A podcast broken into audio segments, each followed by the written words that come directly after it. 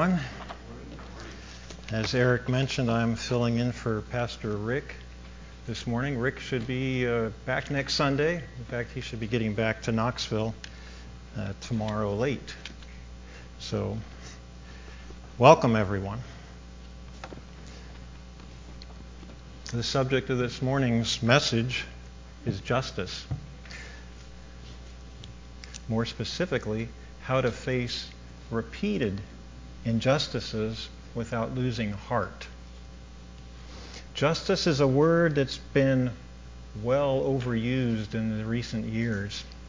In fact, when I hear the word justice, especially when it's connected to an organization's title, I'm usually suspecting that the justice implications are going to have less to do with the idea of even handedness, but it's going to have more to do with a group, a group attempting le- to legitimize a cause that can't under, otherwise stand on its own merits. Some of the more popular justice causes out there are environmental justice, indigenous justice, intergenerational justice, gender justice, and of course, climate justice, just to name a few. The word justice is attached to these causes so that if anyone dare oppose the group, regardless of its virtues, then that someone is attacking the concept of fair treatment. And who wants to be perceived as being an enemy of fairness? But if we set aside all of the uh, biases we might associate with these justice groups, at the heart of this word justice is something we are all very much interested in fair play. Being part of a system, a society that's not rigged in somebody, somebody's favor. We want a legal system and a judicial branch made up of people who make judgments based on plain facts and not on personal agendas.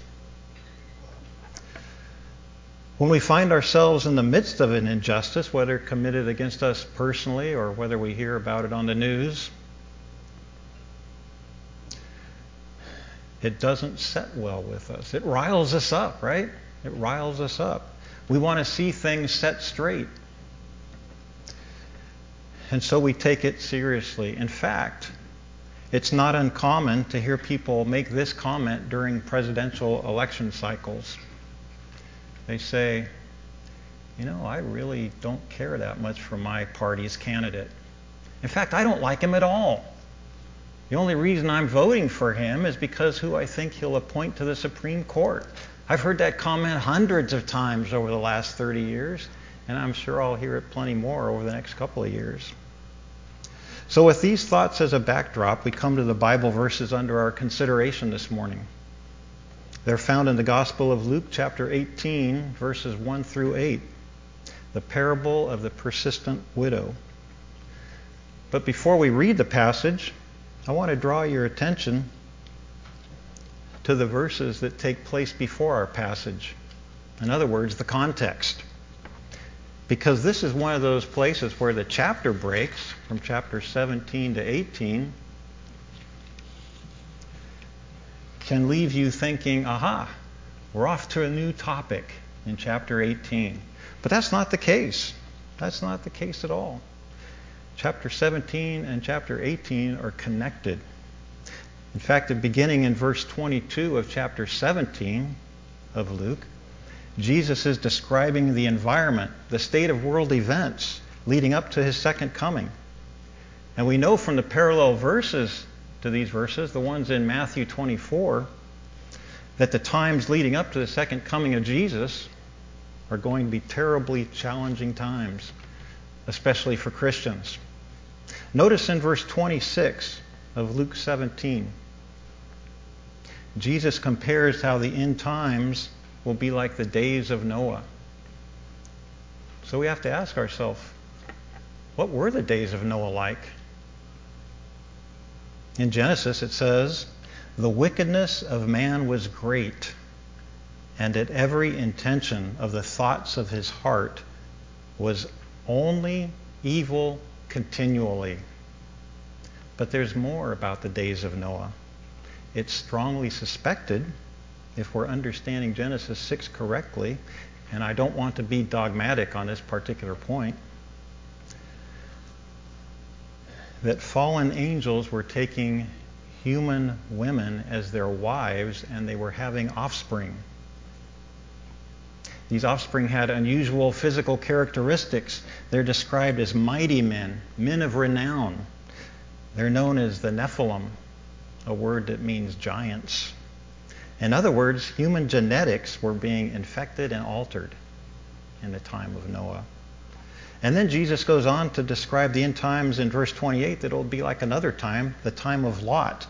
In Lot's day, as described in Genesis 19, it was a time when the perversion and the pervasiveness of homosexuality had become so culturally accepted that all the men of Sodom, as it says in verse 4 of chapter 19, all the men, both young and old, all the people, to the last man, surrounded Lot's house to force their desires on Lot's male guests.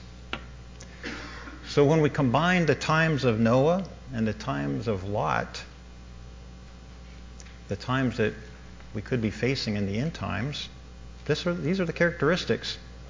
The thoughts and actions of every person being very evil, possibly re engineered human genetics, violent sexual perversity standing at the door trying to force its way in and, and insisting on full approval and cooperation.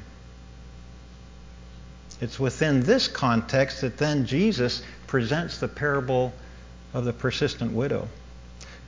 We shouldn't make the mistake of reading it as a standalone story.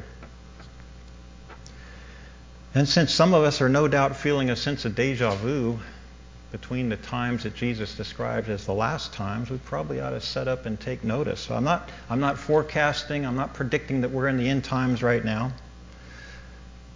But you have to admit that we've certainly in, entered some very interesting times for Christians.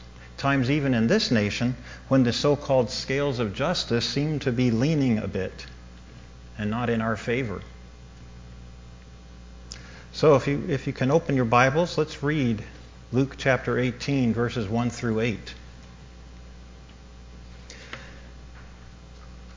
And then, and this is, this is uh, Luke starting out, and then he told them a parable to the effect that they ought always to pray and not lose heart. He said, This is Jesus speaking, in a certain city there was a judge who neither feared God nor respected man.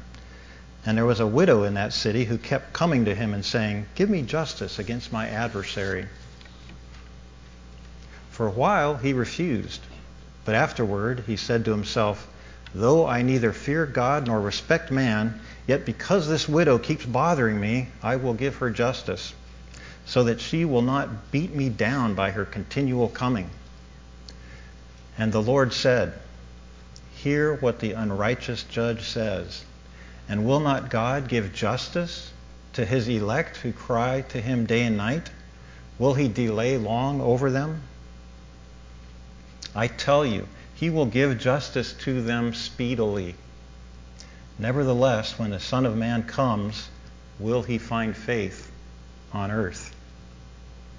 I'm going to divide the discussion on this parable into three parts the prescription, the proof, and finally, the preview what's to come. This is one of those parables where the Holy Spirit kindly leaves us no room to miss the point Jesus was making because right up front, Luke tells us the purpose is to instruct us that we should always pray and not lose heart. And remember, the end times will be the most difficult time in all world history, a time when a Christian's vulnerability to losing heart will no doubt be real. So, what does Jesus mean in verse 1 to lose heart? If you have the King James Version, it's translated to not faint.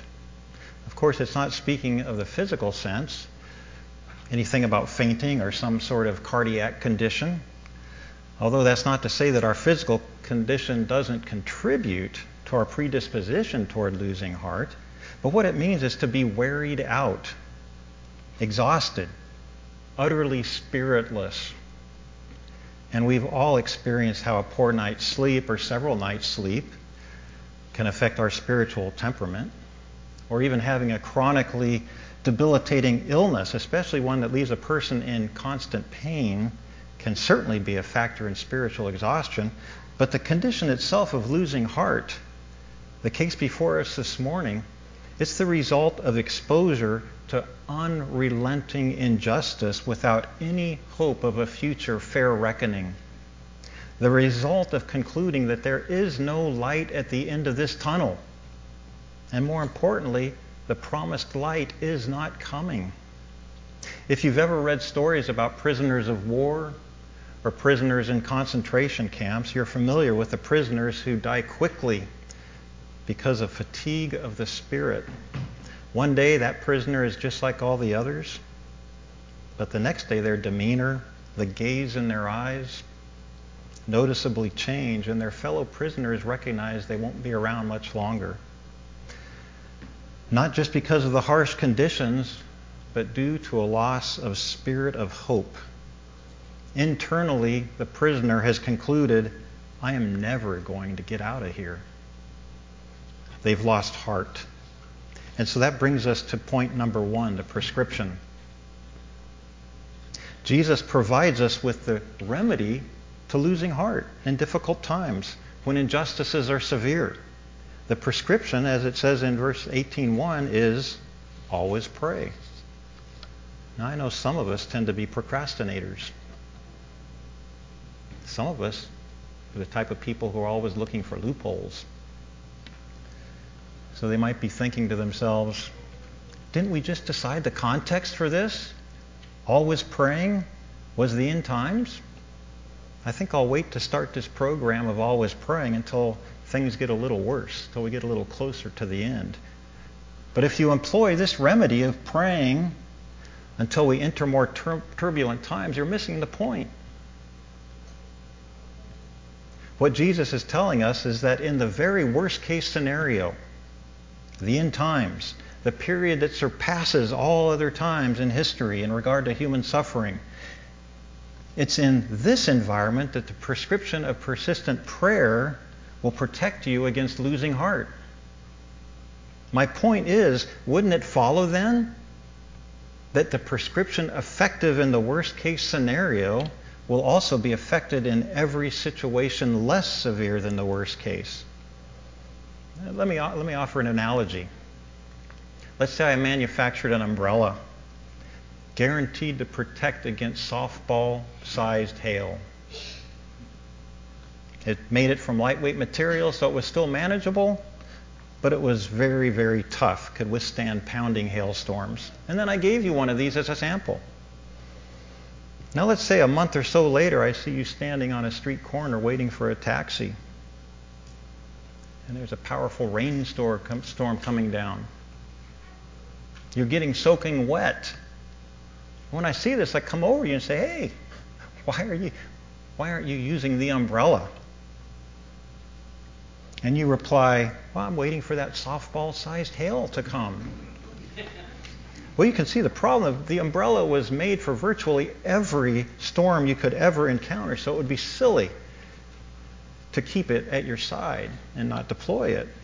And likewise, Jesus' prescription to prevent losing heart will be effective for all human storms, all severities of injustice. And wouldn't we have to agree that Christians have been known to lose heart in far less trying circumstances than those equal to the end times? But let me take it a step further for those who are still contemplating procrastinating. Let me, let me remind you of a sign of the times, our current environment, with just one example of injustice. Think back when the COVID 19 pandemic was in full swing. State governments were making rules restricting the gathering of people in order to spread the, the, the uh, spread the virus, order to prevent spreading the virus. And in many states, this included churches because they were considered non-essential. But at the same time, liquor stores and bars were considered essential. Churches non essential to society and forced to close. Liquor stores and bars essential, so they were allowed to remain open. Wasn't this a case of obvious injustice? After all, can you think back to any point in history, any place on the globe where there was a disaster, and we can reflect back and conclude wasn't it fortunate that during that crisis, the influence and increase of alcohol saved the day? Of course you can. That's ridiculous. Or have you ever personally observed a family going through difficulties only to be saved by the increase of alcohol consumption? Has anyone ever concluded, you know, that troubled family was finally healed only when the father started drinking more beer? No. Hasn't happened. Or have you ever been a supervisor over employees? And can you recall a time when you attributed a positive turnaround of an employee in their attendance and their productivity due to an increase in his time spent at bars after work? No. My point is declaring churches as non essential, which have been credited with saving lives and families and cultures, and deeming bars and liquor stores essential was an injustice so obvious and on such a wide scale it should wake up any of us who want to wait until times get a little worse before we take Jesus' prescription seriously to always be praying. But now we need to address a question about this prescription to always pray. Why prayer? Why will it be effective in preventing, preventing us from losing heart? But first, we've got to look again at context. This time, we're going to look at the verses after our verses.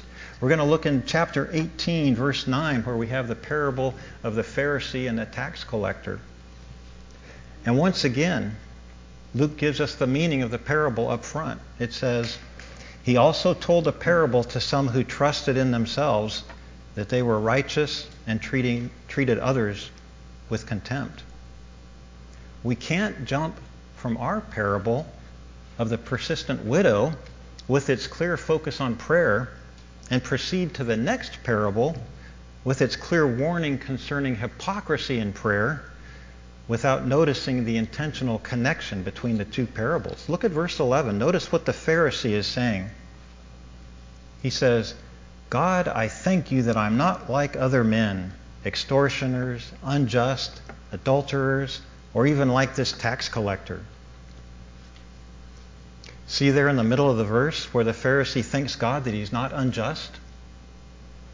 When we go to the Lord in prayer, pleading for justice, we need to proceed with caution. And not be like this Pharisee, because inherent in our plea for justice is the assumption that we are in the right and our opponent is treating us unfairly. Our opponent is unjust, in the wrong we need to be sensitive to the possibility that we could be approaching the throne, exalting ourselves and treating others with contempt, as the Pharisee was doing. So, keeping context in mind, let's continue answering the question why will prayer keep us from losing heart? And first of all, most importantly, you're keeping the lines of communication between you and the Lord open. Ah, but somebody might say, wait a minute. Why would that be an issue in the last days or during any period when the powers of darkness are closing in? After all, wouldn't it be our natural tendency to turn to God more as the need for heavenly help increased? Well, maybe at first. But what if turning to God didn't seem to be helping? What if the injustices were stacking up faster than the answered prayer? Would you eventually resign yourself to the probability that God isn't listening anymore? And prayer simply isn't helping? Look at what Paul says in 2 Timothy chapter 3 about the last days. In the last days, people will be lovers of self, lovers of money, proud, arrogant, abusive, disobedient to their parents, ungrateful, unholy, heartless, unappeasable, slanderous, without self control, brutal not loving good, treacherous, reckless, he goes on and on and on, but you get the point. It's not hard to imagine in an environment with those characteristics, Christians will be subjected to so many repeated injustices that they could easily grow faint and lose heart and give up on help coming from God. So, this is why Jesus warns us don't stop praying. Don't stop going to God. Justice is coming. Now, if you'll, indul- if you'll indulge me for a second and let me bore you with another one of my trail running analogies, I'm probably the most unimaginative runner in all of Tennessee. I run the same exact trail, three miles, every single time, almost without exception. I've ran it thousands of times.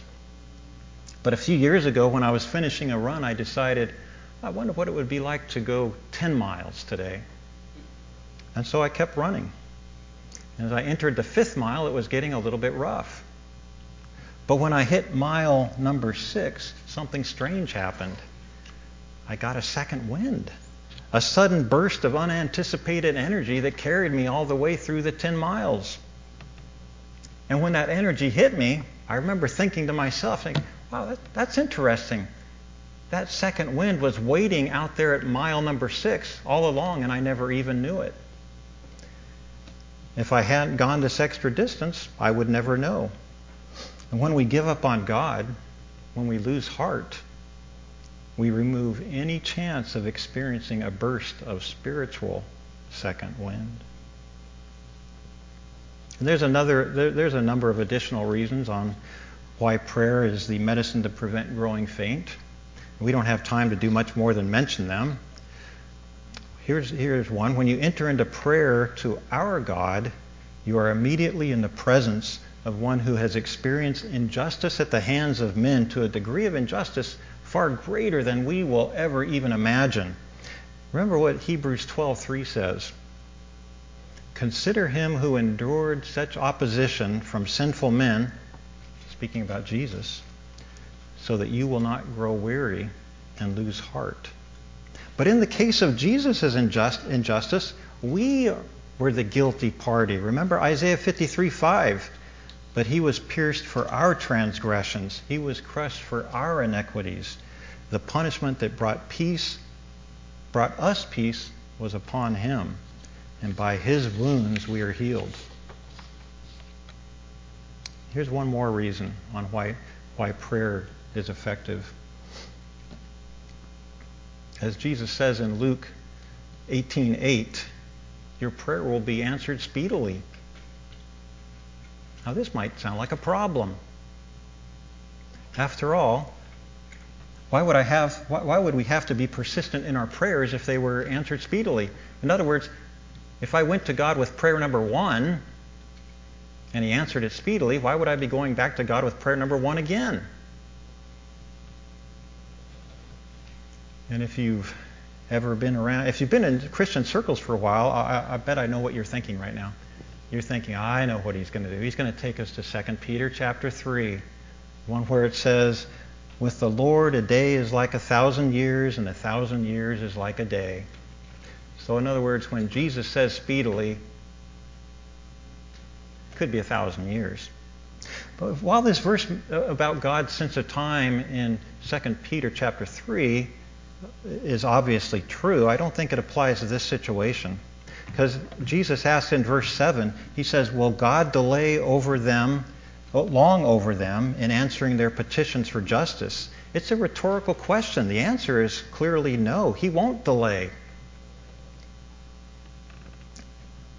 But if, but if what, re, what Jesus really means is that anything up to a thousand years counts as speedily, I'm not sure why he would even include this in answering his, in saying he's going to answer prayer speedily, because it would have the opposite effect. It would have been, it would have been better for Jesus to just leave this out of the parable than to promise, promise quick answers when he really meant you need to hold on for a thousand years. It'll have the opposite effect. So I don't turn to 2 Peter to answer this question. Let me offer an alternative explanation to speedily. Imagine, if you will, a man going to his dentist for his regular exam, and the dentist says, You know, you've got a molar here that needs to come out. You've got to do a tooth extraction. It won't be complicated. Come back next week. You'll be in and out of here in an hour. We'll do this procedure speedily. Okay? Then on the way home from the dentist's office, the man stops at his neurologist to find out the results of a recent CAT scan he had. And the neurologist says, Man, we got problems. You've got a brain tumor. Now, first, I'm sure you're all thinking, Boy, got, I hope he's got good insurance. This guy's got problems. But the neurologist says, This brain tumor's got to come out quickly. The neurologist goes on and says, It's going to be a very complicated procedure. It's going to take a team of specialists working together. Once we start the surgery, it's going to take at least 10 hours with all of us working speedily. When the man hears about the length of the brain surgery, he says, Well, what do you mean by speedily? I just came from my dentist office. He said he's going to be able to pull a teeth, pull a tooth in one hour. And you're saying it's going to take 10 hours? So I think we can see the difference. They're both working speedily. One of the procedures is a whole lot more complicated, though.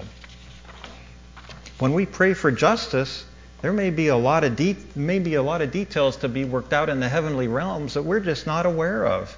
Not to say that God can't answer difficult prayers, but we really have no idea all that may be involved in completing the answer. But we can rest assured, though, if Jesus says speedily, the process of answering our prayers begins immediately, not after a day, and certainly not after a thousand years.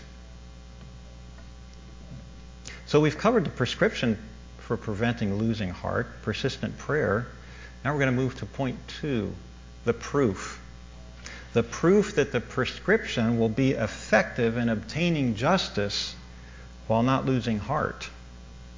And for proof, Jesus gives us this parable, which is a story of a battle between a helpless widow and a heartless judge. Almost unfortunately, the story has been told so many times probably starting when you were a child in Sunday school, that it may have taken on some kind of sentimental uh, sentiment, like a fable almost, kind of like the uh, the old woman who lived in a shoe. You know, here you have this lady; she's living under difficult circumstances. She overcomes the odds, and there's a happy ending. End of story. That would be a serious error. Remember the context. In Matthew 24, Jesus gives us a sense of how bad the end times are going to be when he says, There will be great distress, unequaled from the beginning of the world until now, and never to be equaled again. And it's with this that Jesus gives us this parable to equip us to get through those times. It's far from merely a sweet little story. No, this parable should, will act as a shield to protect us against the most dreadful period of time that any human being will ever encounter.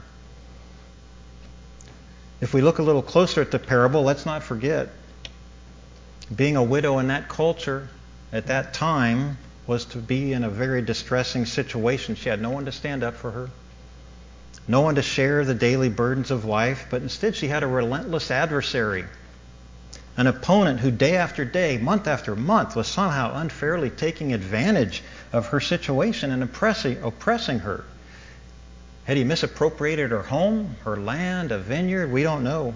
But it's clear she knew she was on the right side of the law and desperately needed somebody with a judicial authority to settle the matter and finally give her justice.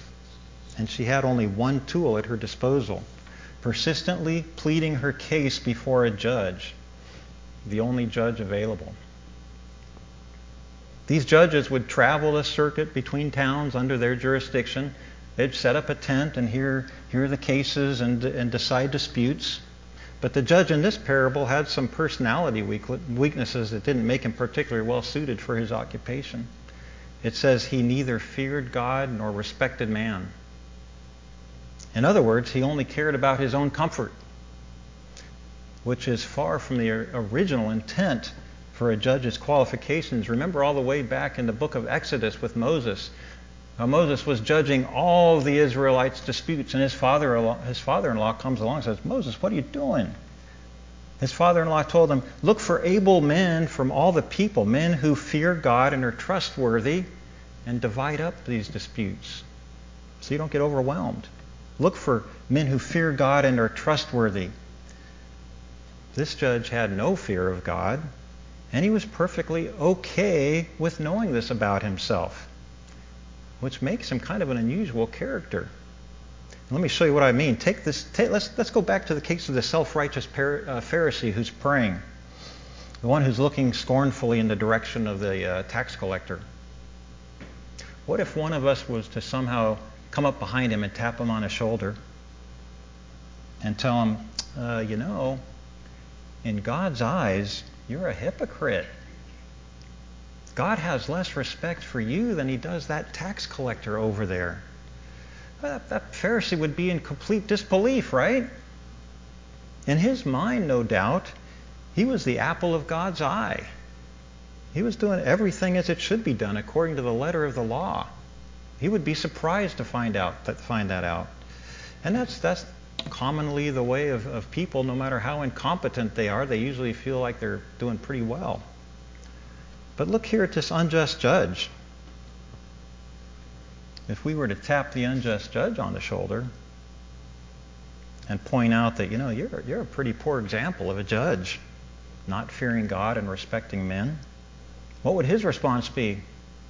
Uh, yeah. And your point is? You see, this, this judge was not fit for his position, and he knows it, and he was okay with it. As it says in verse 4, this is the judge speaking, though I neither fear God nor respect men.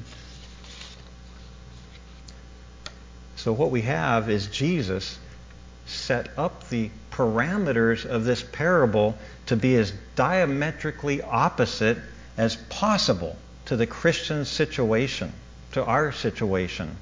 And Jesus does this so it will sink in and act as proof for us that if this helpless widow was able to obtain justice from this heartless, callous judge, won't we receive justice from a God who chose us, who loves us, who bled for us, who intercedes for us, and who will never forsake us.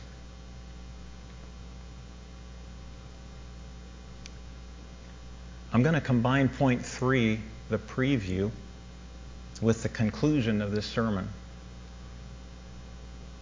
I wish I could conclude on a happy note. A sermon that leaves you feeling good about yourself good about your future, good about the strength of your faith.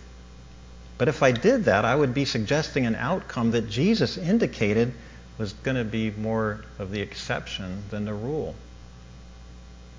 To begin with, we get a warning from Jesus that there's going to be unpleasant times in store for Christians as we wind down closer to the end. Then Jesus warns us that under those difficult circumstances, there will be a real danger of losing heart, a danger of experiencing spiritual exhaustion. But he graciously doesn't just leave us with the warning, he tells us how we can prevent this undesirable experience from happening. He gives us a prescription persistent prayer. He even goes so far as to give us this parable to make the point penetrate deep. So if we ever feel, if we ever uh, feel in our hearts that we're growing faint, we can remind ourselves, remember the widow. Don't give up. God will come through. But then after all that, Jesus ends the parable by saying something rather alarming in verse 8. He says, Nevertheless, when the Son of Man comes, will he find faith on earth? by adding the word nevertheless to his observation, we get the feeling that Jesus is looking over the future uh, at the end times. And he's observing the great majority of Christians having that prisoner of war gaze in their eyes that I spoke about earlier, the one signifying a complete loss of hope. And this is point three the preview. That will be the reality for most Christians. So we may be asking ourselves, well, what does this all mean for Jesus to not find faith? Have people actually lost their salvation? Or are they just experiencing some kind of crisis of faith while they're waiting for Jesus to return, but they're still technically Christians. What does it all mean? And the answer is I, I don't know. I don't know what it means. I suppose it's like someone providing you with driving directions how to get someplace or another. And after hearing the directions, you ask, but what happens if I don't follow these directions? Where will I end up then? And in, the, in that case, the answer is I suppose you'll end up just about anywhere except the place where you should be. But if you follow Jesus' directions for not losing heart or losing faith all the way to the end, if you persevere in prayer, even starting now, when the injustices seem slight compared to what they will be, then you will end up exactly where you should be. And then you could have a happy ending. Let's pray.